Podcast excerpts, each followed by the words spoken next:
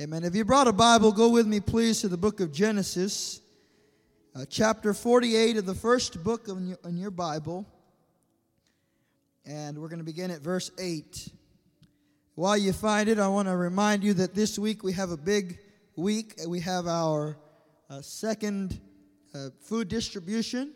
Our food uh, mobile food pantry will be taking place this Saturday morning, and we need all the volunteers that we can have uh, Saturday morning as of 8.30. We need you here uh, to be a, a, part of that event. If you can be here at 8, uh, those of you who can help us um, being here a little earlier, please do so. We're going to have a sign-up sheet in the back there uh, in the foyer for you to sign up if you're planning to volunteer. I just need to know how many of us uh, they can count on.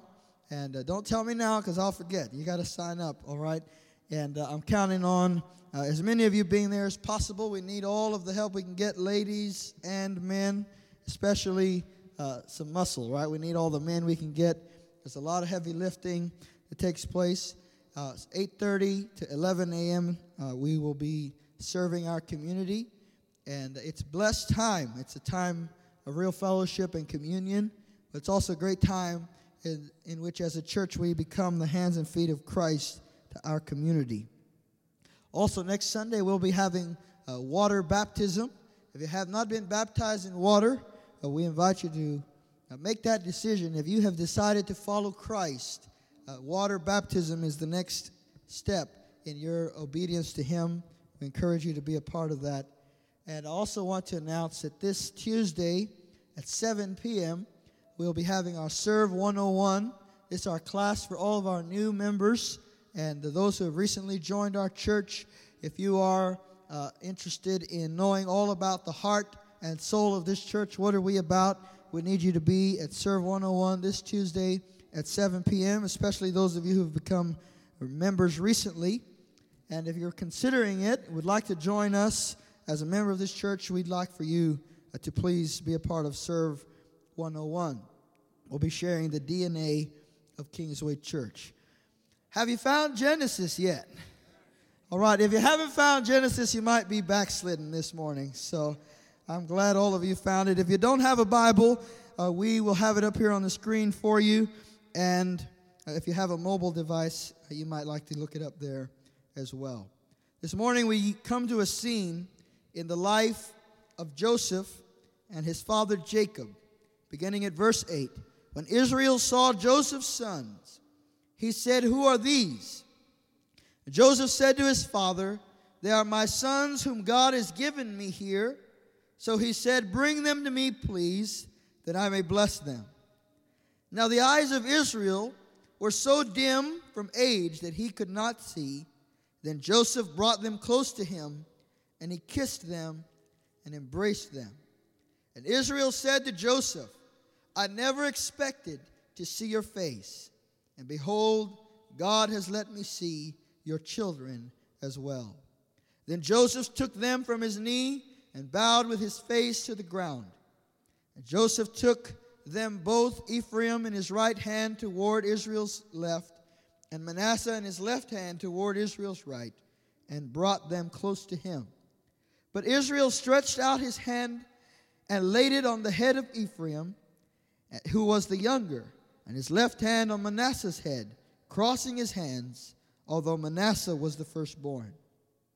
And he blessed Joseph and said, The God before whom my fathers Abraham and Isaac walked, the God who has been my shepherd for my life to this day, the angel who has redeemed me from all evil, bless the lads, and may my name live in them, and the name of my fathers Abraham and Isaac and may grow and may they grow into a multitude in the midst of the earth. Let's pray. Father, we thank you for your word which is living and powerful, sharper than any two-edged sword. I pray this morning that you would give me the anointing of the Holy Spirit to preach the word of the living God, and that you would anoint the hearing of this congregation, that they may hear that word and receive it as seed sown into the fertile soil of their hearts. I ask you to bless the reading and the preaching of your word this morning. In Jesus' name, amen. Amen. You may be seated this morning. I don't have all the time this morning to bring you up to speed on the life of Jacob and Joseph. They are very full and they are very long. And so this morning I'm going to count on uh, your Sunday school uh, learning as well as my ability to abbreviate a very long story. Because there are some things in this text this morning that I believe God wants to speak to our hearts as a church and to each one of us as individual members in the body of Christ. The Bible tells us that Joseph was sold by his brothers. That's right, he was sold by his brothers into slavery. This was an act of treachery that was perpetrated by his brothers as an act of revenge and hatred because he was the favored son of Jacob, their father. And although they had the same dad, they didn't have the same mom. They had four different mothers in Jacob's household. And so you understand that there was a complex family situation and there was a lot of strife and, and there was eventually a moment when the situation arose and Joseph's brothers uh, found an opportunity to sell him as a slave and he was taken into Egypt. This would begin a long saga for this young man who maybe was about 17 years old when this thing occurred to him. And for 13 years, he would be on the downward slope of life and of affliction. On the other hand, you had Jacob who loved Joseph more than his other sons, and he was a man who was now uh, going to receive the news from his sons as they came to him and they said, Dad, uh, we found Joseph's coat covered in blood we fear that he has been torn apart by a wild beast. They were lying to their father, and he didn't know any better. And he believed the story, and so now in Jacob's mind, his son is dead, and in Joseph's mind, his life is ruined. And he went into a season of affliction. He became a slave and he arose to uh, be the head servant of the house of Potiphar, a very influential man in Egypt. And then Potiphar's wife took a liking to him and she uh, accused him of rape because he would not lie down with her. And so now the a slave has become a prisoner. And the Bible tells us that Joseph was put in a prison, he was put in a pit. And in that pit, he was forgotten. He was forgotten in that prison. He was left to the circumstances of his life. And you can imagine the, the grief and the tragedy that would arise in uh, these moments of Joseph's life as he, one by one, day after day, would encounter that life wasn't getting any better. It was getting worse and worse by the moment. And the things that he had counted on and dreamed on had fallen through his hands like sand. But we learn something from the life of Joseph that's very important for each one of us to understand this morning. And that is that Joseph's season of afflicted, affliction lasted for 13 years. But the, the, the life that he lived after that season was many decades longer than the season of his affliction. What are you telling me this morning, Pastor? I'm telling you simply this that no season ever lasted forever. No matter how hard, no matter how long, no matter how bitter, no season ever lasted forever. The scripture says that weeping may endure for the night, or weeping may endure for a season, but joy is coming in the morning. I said, Joy is coming in the morning. I don't know what season you're in right now. You may be going through a season of hardships where it seems like things are just going from bad to worse, can I tell you to hold on, hang in there, don't lose faith, don't lose courage. God is on your side and God will turn things around before long. Come on, somebody, give God praise because He superintends the details of our lives. And in a moment, say a moment. How long is a moment? In a moment, God takes Joseph from the pit to the palace. He goes from being a forgotten slave to being the second in command over all of Egypt. I told you that God is good at what he does. He moved Joseph, who's now 30 years old, out of obscurity, out of affliction, and he brings him to a place of prominence. And if you want to understand the full context of the story, you can read the preceding chapters of my text. But now things have turned around. Things have changed in the life of Joseph, and the Bible tells us that he took for himself an Egyptian bride. Now he is a man of influence. He is a man of authority. He is a man of, uh, of great wealth. And he has uh, been blessed by God with a family of his own, his, his bride, and he have two sons. And I want to just pause for a moment and look at the names that he gave to his sons because they tell us a lot about Joseph and a lot about his state of mind. For the Jews to name a son or a daughter was literally to prophesy as to the future of that person, of that child. And so he names the first son and he says, I call you Manasseh because the Lord has caused me to forget. And he named his first son Manasseh because in his heart he had forgotten the grief and the pain that was inflicted on him by his brothers.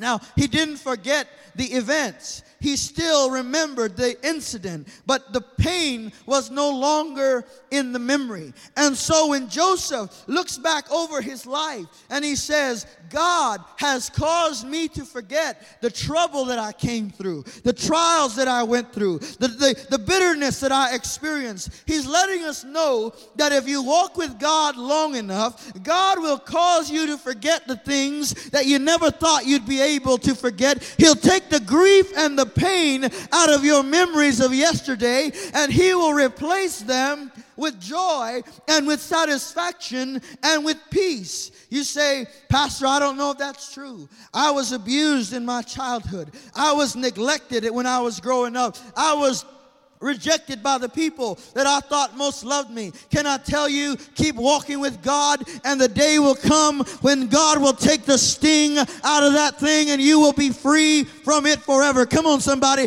I'm talking about a God who is able to restore the brokenhearted, He is able to heal the wounds of the broken heart. You know what this tells us about Joseph?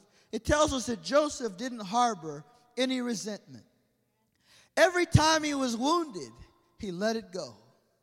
Every time he was he was falsely accused, he let it go. Every time that he found himself in, in, a, in a moment of difficulty, he relied on the providence of God and on the sovereignty of God. He trusted that God was able to restore to him those things that he had lost even if only for a moment. And friends, I tell you that this is the, the recipe for healing into your heart this morning. If you're walking around with resentment and with grief and thinking about if only if only they had loved me. If only I had done it differently. If only I had made a different decision. If only I hadn't married that man. If only I hadn't married that woman. If only I hadn't gone to that job. Can I tell you, let the if onlys go and let God handle the situation in your life. God can turn things around and make them good and make them sweet again. I know sometimes it feels like life's bitterness will never be out of your mouth, but I'm here to tell you that there is a God who can draw out of your mouth the bitterness that was left there by defeat and put in there a savor of his presence that will so that you can say taste and see that the Lord is good. I said taste and see that the Lord he is good. Notice Joseph's words when his brothers come to him with their hat in their hand. They come to him asking for help. He says to them, These words fascinate me because they are the last words that would have been on my mind if this had happened to me. He says to them, Don't beat yourself up about it. Don't be angry with yourselves because you sold me because God was working out all of these things for the salvation of many lives. God had an, another plan. He had, a, he had an agenda in all of this. Joseph understood the, the glory of God's hand in the details of his life.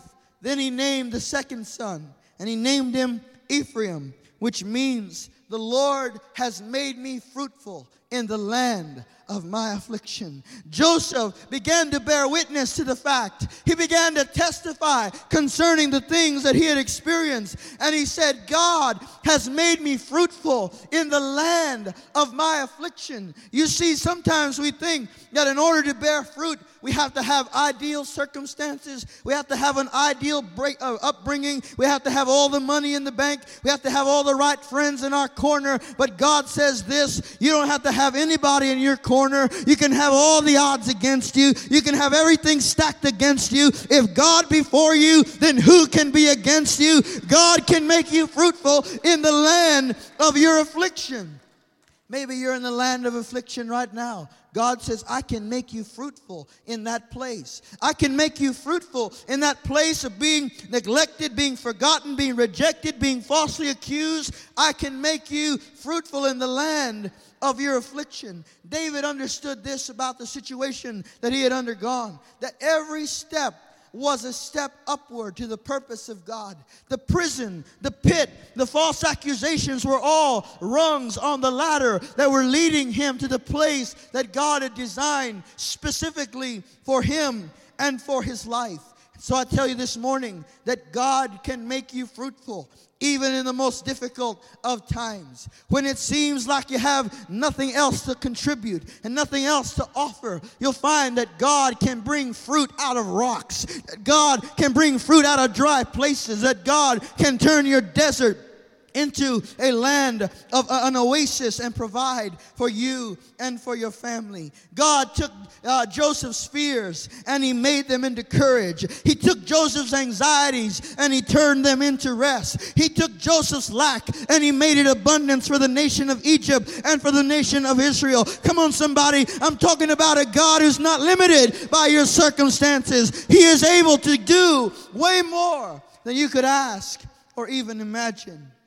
And so things have turned around for Joseph. And now his life is on the up. The Bible tells us that his father is brought into Egypt. And I want you to imagine this reunion if you can. 22 years have passed. These two men, father and son, who were so tight, so close, have been torn apart by treachery and they're about to meet again. And God, in His sovereign providence, has brought these moments together, and the family is about to be reunited. And Scripture tells us that when Jacob comes uh, to see uh, into Egypt, and Joseph comes to see him, he brings his two little boys with him.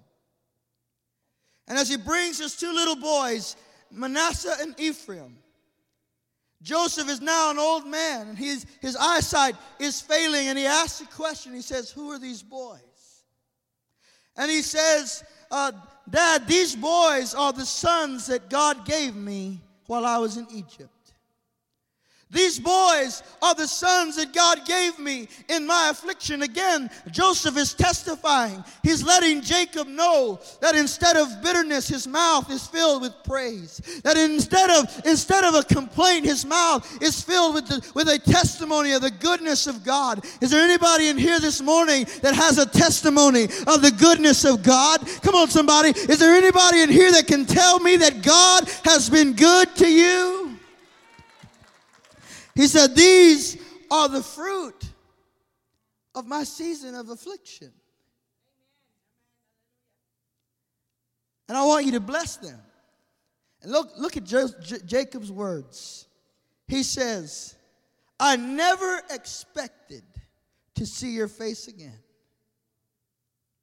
But the Lord has allowed me to see the face of, your, of my grandsons.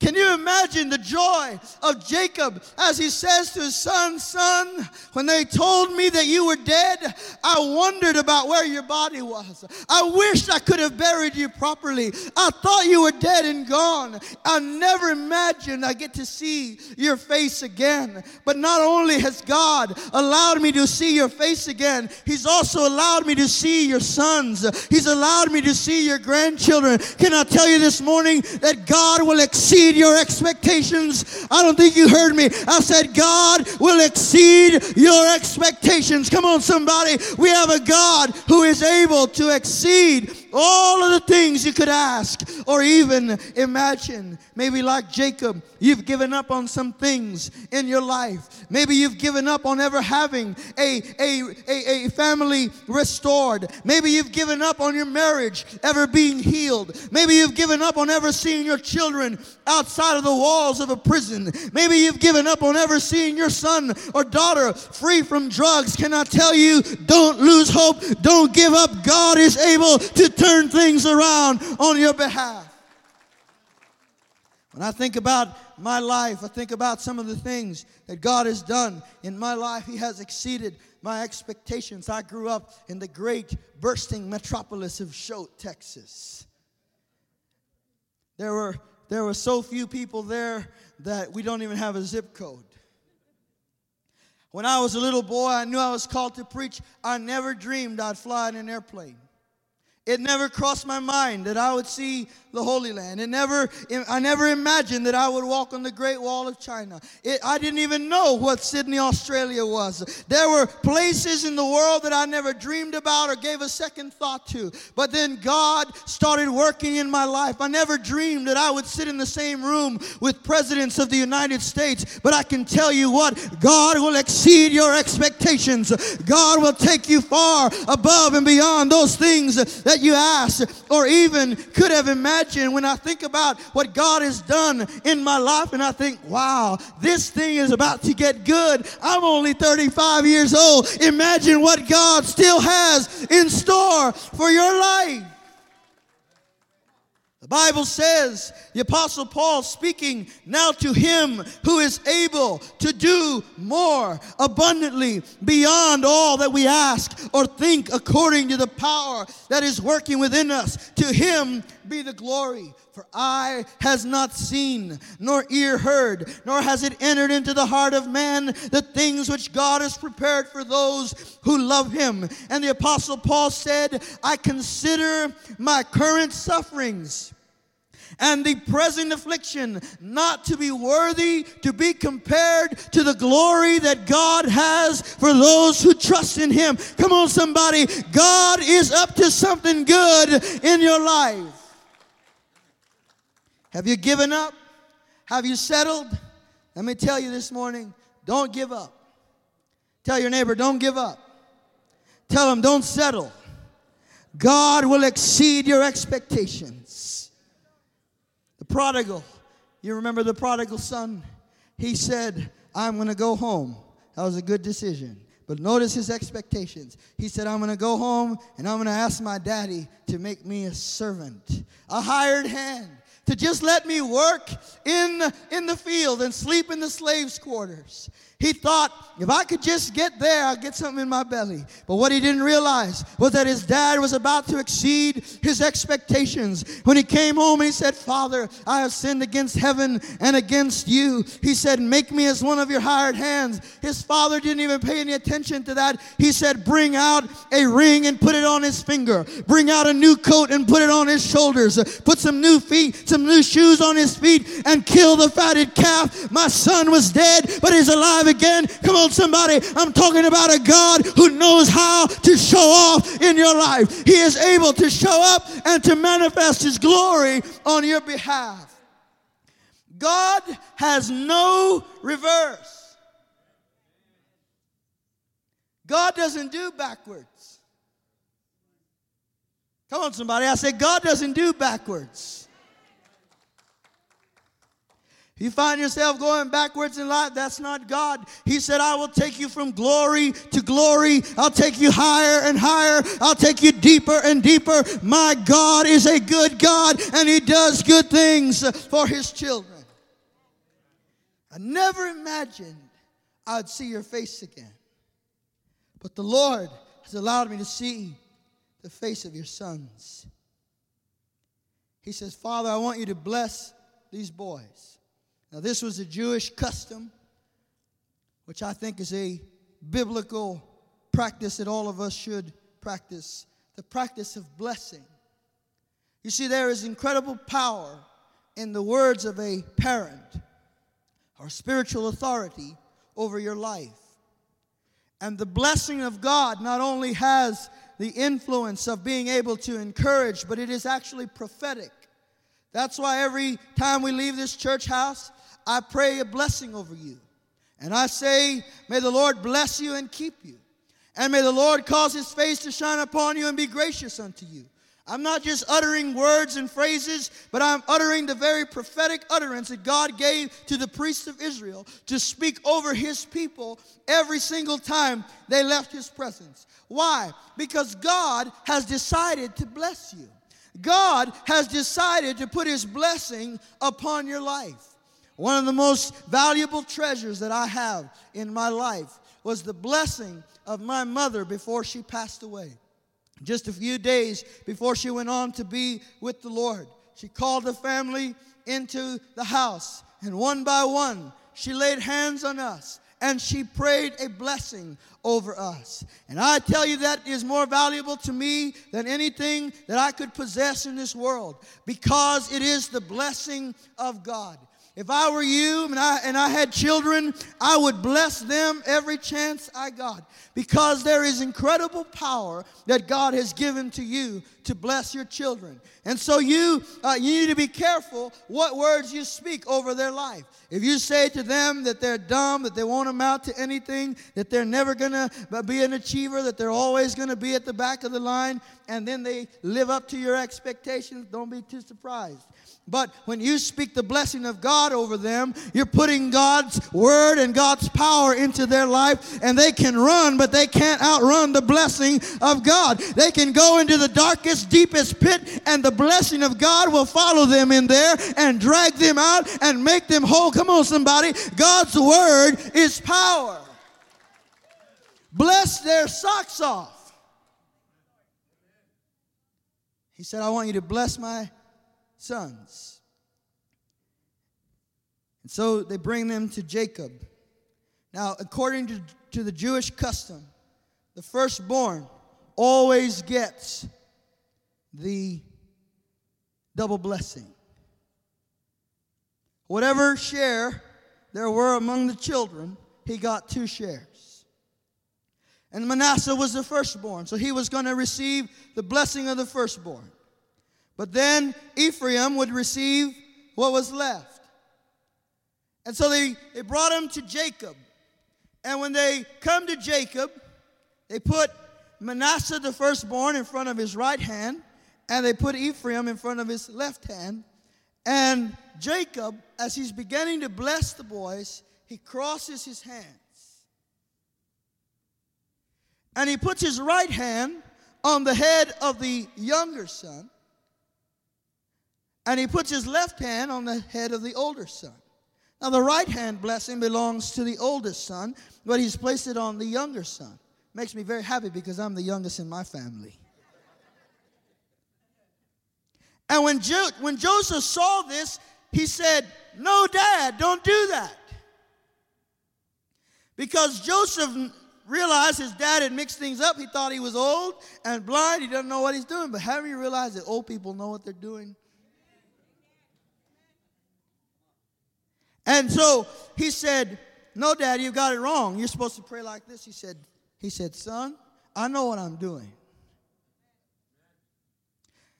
God has decided to bless the younger son. And he's going to make him greater than his big brother. And what you see here is a pattern that has been played out in Scripture many times before Genesis 48. Cain was born first, but God blessed Abel. You go a little further and you realize that Ishmael was born first, or pardon, Esau was born first, but God blessed Jacob. And then you go a little further and you realize that, that, uh, that when, uh, when Isaac was born, Ishmael was born, born first, but God blessed Isaac. And so you see this pattern where God continually over, he, he, he passes over the older boy to bless the younger one. And when Jacob crosses his arms, he reveals to us a pattern that comes from the very heart of God. that God crossed his arms, that God uh, crossed his hands in order to bless us. For you see, at the cross, we deserved the left hand of God's judgment. We deserved the left hand of God's wrath. We deserve the hand of God's of God's uh, judgment over our sin. But at the cross, God took his left hand and he laid it on Jesus. And he put upon him the wrath that belonged to us. He put upon him the grief and the shame of our sin. And then he took the right hand of blessing and he laid it upon our head. And he gave us grace and he gave us forgiveness and he gave us pardon. Come on, somebody. God had decided to bless you. God has decided to bless you. He put his hand a blessing upon your life. I know you didn't deserve it. It didn't belong to you. You weren't qualified. You didn't live up to the standard. But God said, I know what I'm doing. I am going to bless. I am going to bless. When God decides something, it is unchangeable. God's not like us. Where do you want to eat? Let's go to Shorty's. Halfway to Shorty's. You know what? I don't want Shorty's. Let's go to kebabs. All right, halfway to kebab. You know what? Let's just go home and eat a ham sandwich. But God, when God makes a decision, He doesn't change His mind. Jacob was telling Joseph, God has decided to bless Ephraim. And I'm here today to tell you that God has decided to bless you. You didn't just show up in church this morning. You're here because God has decided to bless you. God has decided to put something in your life that you didn't deserve, you didn't qualify for. But Jesus has qualified you to become a ble- the blessed and the blessing of God. Come on, somebody. Jesus has made you fit for the glory of God to rest over your life. The Bible tells us about the nation of Israel. They were in Egypt, or they came out of Egypt by the mighty hand of God. They get up to the river Jordan to cross into the promised land, and they refuse to go in because of fear and unbelief. And now they have been reduced to 40 years of wandering in the wilderness. And the scripture tells us that as they are wandering in the wilderness, they come near Moab, and the king of Moab, he says, You know what? These people are dangerous because God is on their side. Now note, they're, they're in judgment. They're in wrath because they have, they have refused to enter in because of their unbelief. And so perhaps Balak, the king of Moab, assuming that he has an opportunity, he calls for a backslidden prophet named Balaam. He says, I want you to go and curse this people of Israel. I want you to go and speak a curse over them so that they don't overtake me.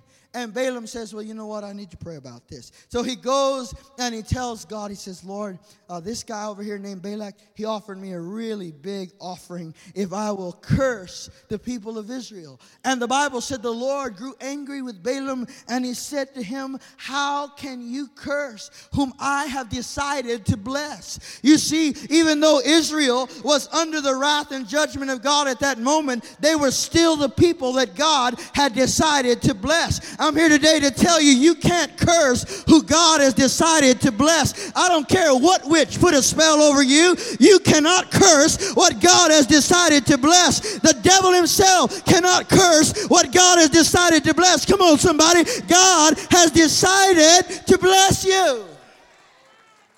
I want you to say that with me this morning. God has decided to bless me. One more time. God has decided to bless me. One more time, let's make it real. God has decided to bless me. Therefore, when you go and you apply for that job and those people are better qualified than you are, they have a better education than you have, they've been longer at this than you have, you say, Don't worry about it. God has decided to bless me. God is going to bless me. When you go and the doctor gives you a bad report, you just say, All right, doctor, I appreciate your opinion, but God has decided to bless me. When it looks like the economy is going down, don't sweat it. Just turn off Fox News and say, God has decided to bless me. Come on, somebody. God does not need a good economy to bless his people, he is able to bless you. God has decided to bless me. And once he's decided,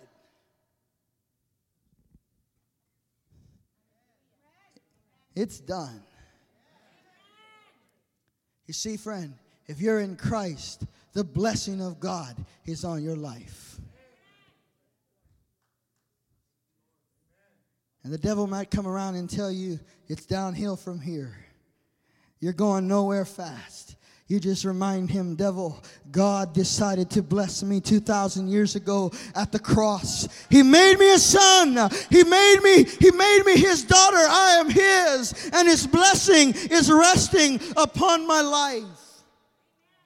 He said to the nation of Israel, in blessing I will bless, and in multiplying I will multiply. You see, when God decided to bless us, He blessed us with a Savior whose blood is able to cleanse us from all unrighteousness. He blessed us with the Holy Spirit whose presence is able to sanctify and make us whole. When God decided to bless us, He made us a part of a family that is eternal. He made us a part of a church that is triumphant. He gave us gifts in the Spirit that we might have power in the world. He gave us His Word, which is infallible and immutable. The blessing of God is upon the people of God. God has made up his mind about you. Now, the question is have you made up your mind about God? God has decided to bless you. He switched his hands. You know what that tells me? When you when you switch your hands like that, it's it's uncomfortable. You have to go out of your way to do that. God sometimes will go out of his way to bless you. He'll go over other people to bless you. He'll skip over people who've been waiting in line. He said, I want to bless you.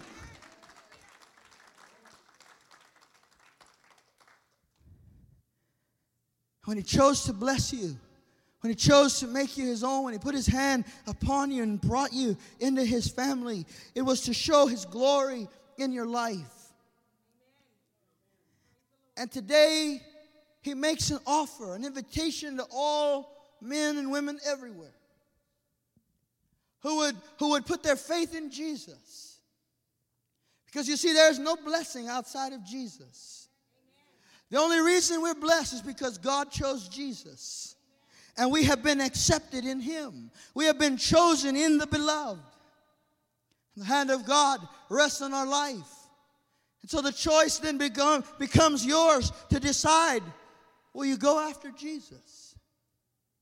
Will you seek Him? Will you call upon Him? Because you see, friend, there is no one in the world who can save. No one can bring your ashes and make them beauty but Jesus.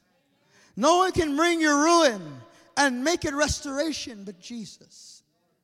No one can heal your broken heart. No one can deliver you from the bondage of addiction. Only Jesus can do that. Only Jesus can do that. Today he says to you, Come unto me. I'll bless your socks off. I'll heal your wounded heart. I'll straighten out, I'll straighten out the broken and bent places of your life. I'll restore the years that you've lost and wasted. And I'll make you my own. And you'll walk under the hand of my blessing. Jesus Christ is the friend you've been looking for. He's the water in the desert you've been walking through. He's the peace in the storm that you've gone through this week. Jesus Christ is the answer for every dilemma in the human heart. And He has decided to bless you. He has decided to come by your way this morning to tell you, Call upon me and I will answer you. Call upon me and I will show you great and mighty things which you know not.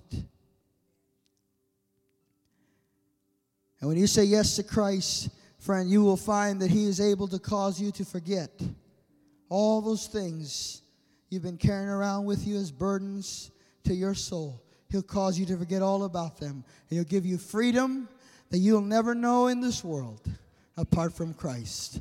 Would you stand with me this morning? With your head bowed, your eyes closed, just in reverence toward God. If you have a testimony of the faithfulness of God right where you are, just start thanking Him. Just start praising Him. If you can say, Manasseh, the Lord has caused me to forget. If you are able to say, The Lord made me fruitful in the land of my affliction, just start thanking Him. Start praising Him right where you are. As I make this invitation, just let this house be a house of praise to the living God. You don't know how you made it, but you made it. You don't know how you got this far, but God brought you this far by His grace. This morning, if you'd say, Pastor Isaac, I need to give my life to Christ. I have not made a commitment of my life to Jesus. I need His forgiveness. I need His grace. If you say, I'm tired of the life I've been living without God, I want a change in my life. I need change in my life. If, if you would say that, friend, Jesus can make the change. If, if that's you, you'd say, Pastor, I want to give my life to Christ. Would you just raise your hand right where you are? There's anybody in this room, I see you there. Anybody else who'd say, This is, this is my opportunity, Pastor. I don't want to pass it by. I feel the tug of the Spirit upon my heart. Just raise your hand right where you are so I can see you. I see you there. Anybody else? Amen. Now, if you would, I'm going to ask you, elders, would you come, please? If you raised your hand, would you come and pray with one of these elders of the church? We want to pray with you.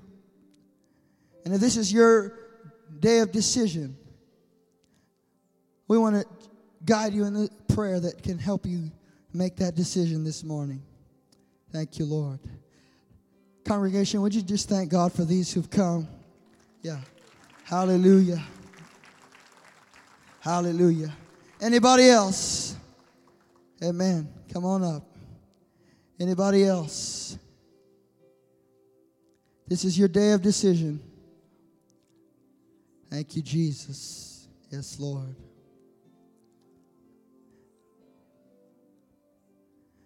Hallelujah. Anyone else this morning? God is faithful. God is faithful. Now, here's what I want to do I want to make one more invitation. This is for all of you this morning. If you believe that God has decided to bless you, I just want you to take a step of faith and come into this altar. Put yourself in a place where God can touch you this morning. I know you might be going through some things that are tough. You might be going through some seasons that are difficult. But no season's going to last forever. God's got a day of breakthrough coming. So just take a step of faith this morning that says, God, I'm going to praise you through my trouble, through my pain. Because I believe your word to me this morning. Hell can't curse me. My past can't curse me. Because God has decided to bless me. Come on, just open your mouth and give him praise.